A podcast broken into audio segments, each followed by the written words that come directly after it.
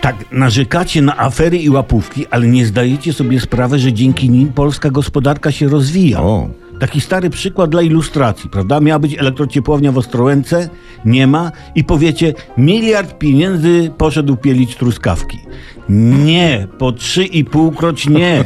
Przecież skoro ten miliard został wydany, to ktoś go przytulił, prawda? On nie zniknął. On gdzieś jest.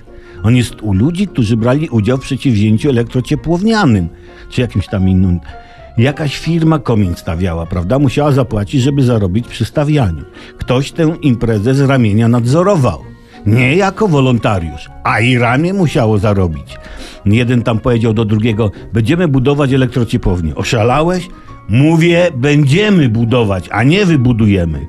No i te niby stracone pieniądze ratują gospodarkę, bo ci, którzy zarobili, zarobili stawiają sobie domy, zarabiają budowlańcy, ceglarze, prawda? Kupują luksusowe samochody, sprzedawcy aut zarabiają i tak dalej i tym podobnie.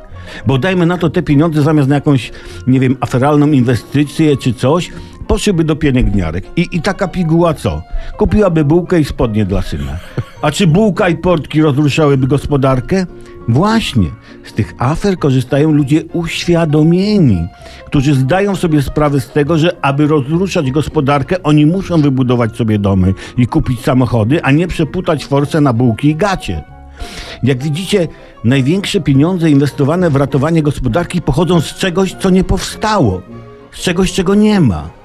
No i, i to jest właśnie ten nasz cud gospodarczy.